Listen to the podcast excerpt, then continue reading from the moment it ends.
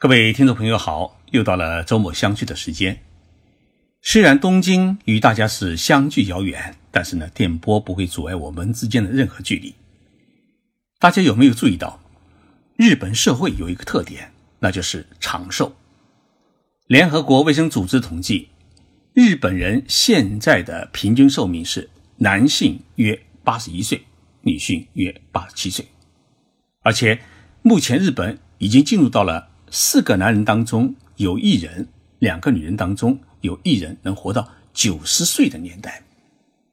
毫无疑问，日本是世界上最长寿的国家，而我们中国人的平均寿命是七十六岁。日本社会最近有一个话题，就是人到底能够活到多少岁？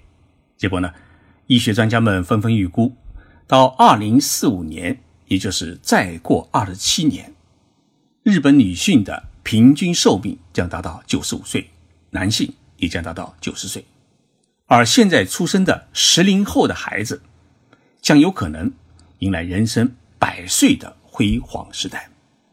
日本人为何如此长寿？这就是我今天想跟大家聊的话题。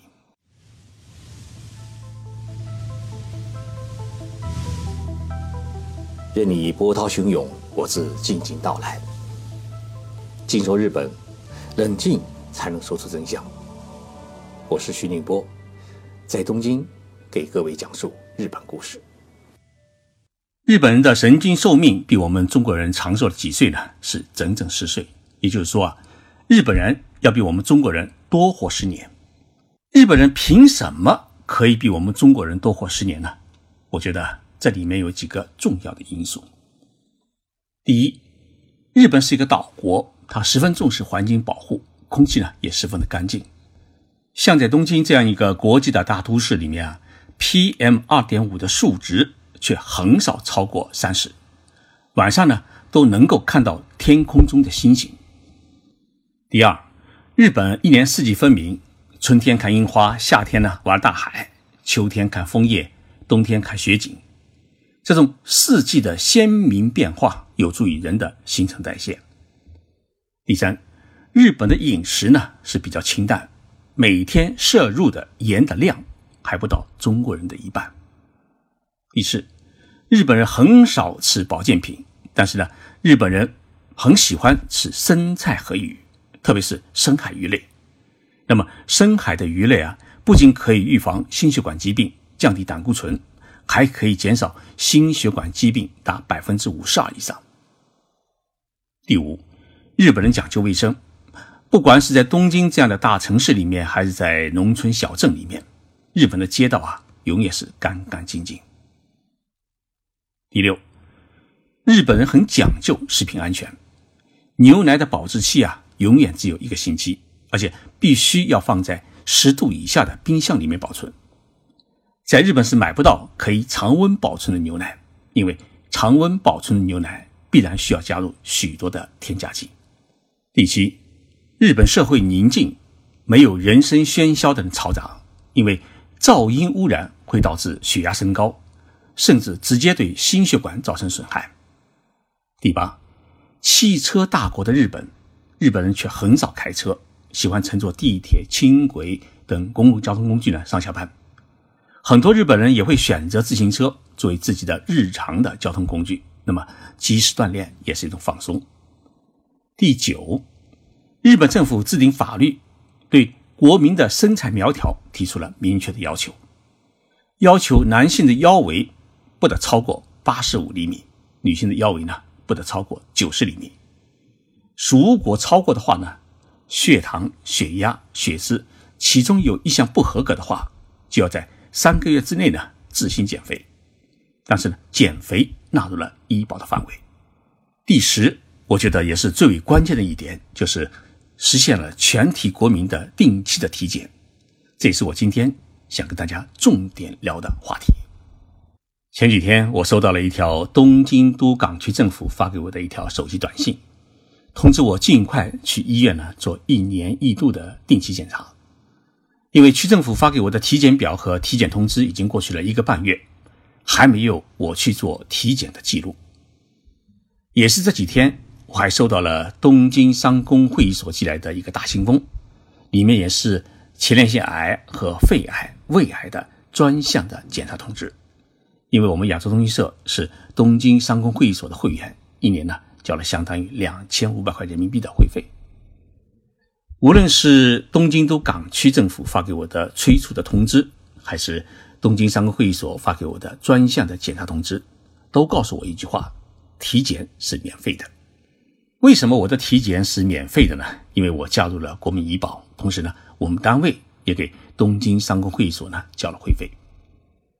日本政府规定，每一位日本国民，包括在日本居住的外国人，一年必须参加一次体检。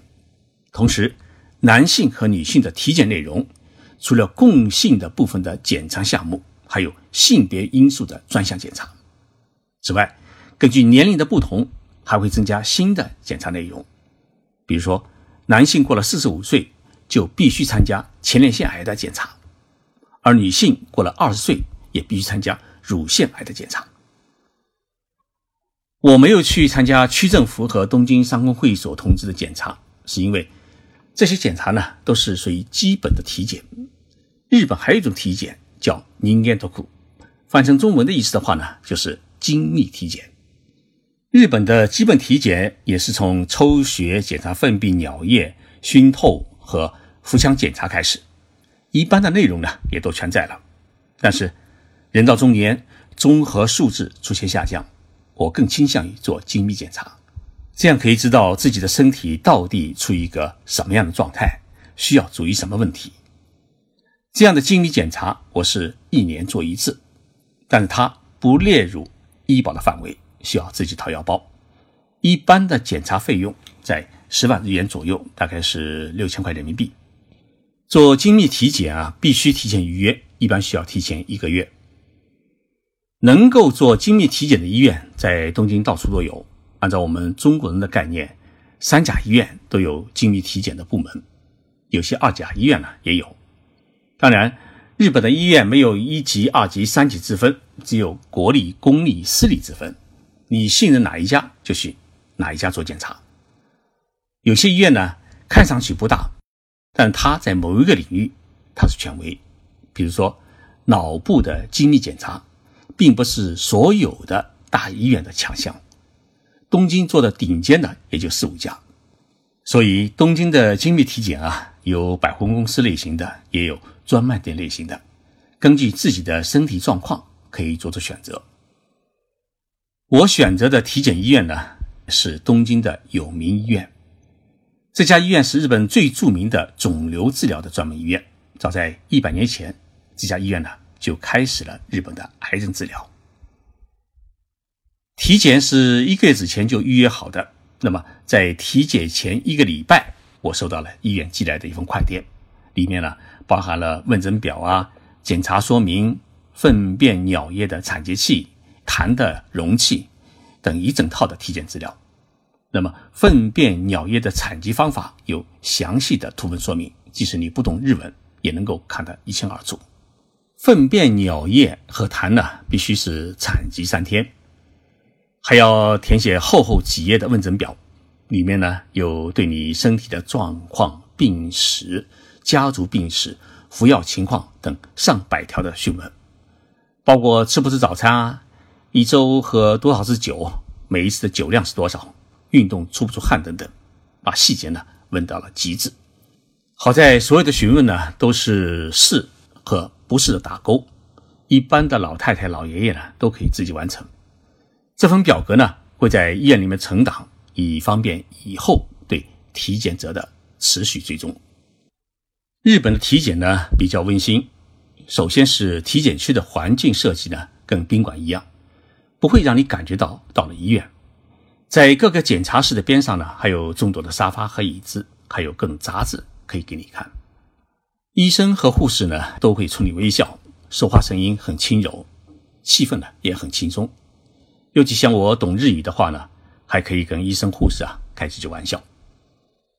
今年的体检是第一次做胃镜，预先在填写问诊表时啊，就有一项内容，就是。你在做胃镜前是希望使用镇静剂还是不希望使用镇静剂。我不清楚用与不用到底有什么区别，于是，在体检之前呢，在跟护士一一进行内容确认时，我问他使用镇静剂到底有什么好处。他告诉我啊，镇静剂其实就是短效麻药，让你在短时间，也就是在做胃镜的时候啊，让你暂时的失去知觉，以减少胃镜对人体器官的刺激所带来的那种难受的感觉。我问他失去知觉的时间大概是多长，他说大约是三十分钟。我想我应该去充当一次英雄好汉，知道一下做胃镜到底有多难受，所以呢，没有接受注射镇静剂。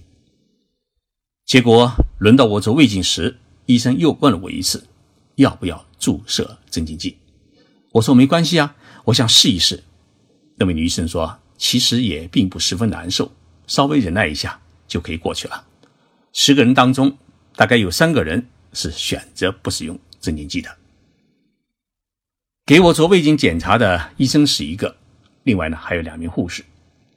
医生和一名护士呢是操作胃镜和观看了彩色的显示屏，另外一个护士是充当了老妈妈的角色，他不断的亲着我的背和肩膀，安慰我说啊，再一下下就好了，稍微再忍耐一下。做胃镜检查其实最难受的是管子通过这个喉咙部位的时候，它会有一种本能的呕吐感，但是进入胃部之后呢，竟然没有什么感觉了。我是盯着显示屏看，也是第一次看到了自己身体器官的内部情况，倒有一种新鲜感。做胃镜检查，整个的过程大概是五六分钟时间。医生说啊，检查结果看来啊，你很健康，没什么问题。离开时，护士一个劲的给我鞠躬，说让你受苦了。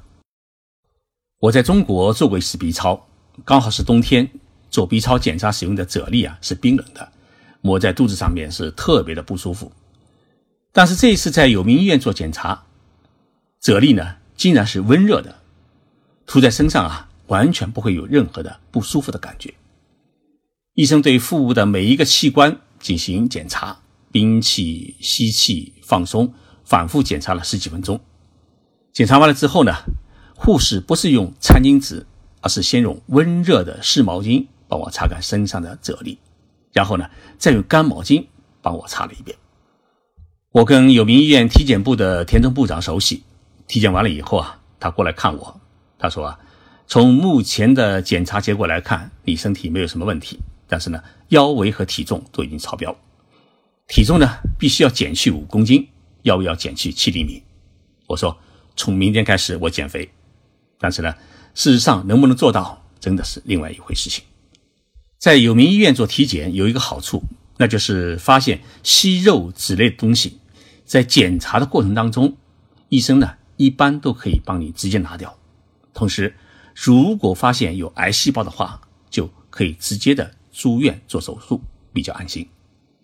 体检结束以后，有一位女医生呢跟我谈了二十分钟，除了血液、粪便、尿液检查呢，还需要一段时间，只能日后邮寄告知结果之外呢。其他的检查结果都一一跟我做了解释，并指出我平时饮食与生活习惯的问题。最后也是一个词：减肥要减去五公斤。体检的最大好处是能够及时的发现坏的东西，知道自己的身体状况。所以呢，日本这个国家它是不流行吃补药，人参和虫草啊，在日本是买不到的，而且日本也不注重食补。像中国的那种煲汤药膳，在日本也是看不到的。日本的国民只是注重于吃新鲜的鱼、新鲜的蔬菜和新鲜牛奶，然后就加上全民的体检，就足以保证国民的健康长寿。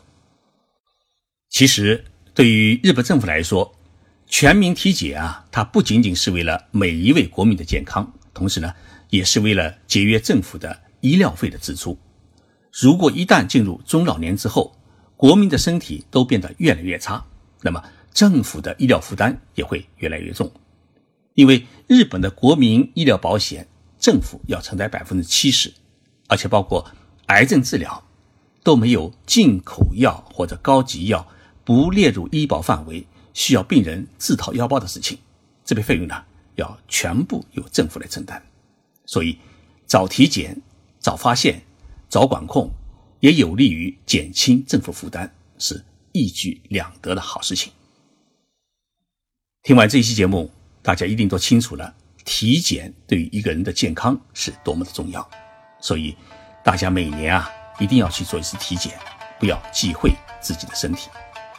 财富对一个人来说居然重要，但是更为重要的是自己的健康和生命。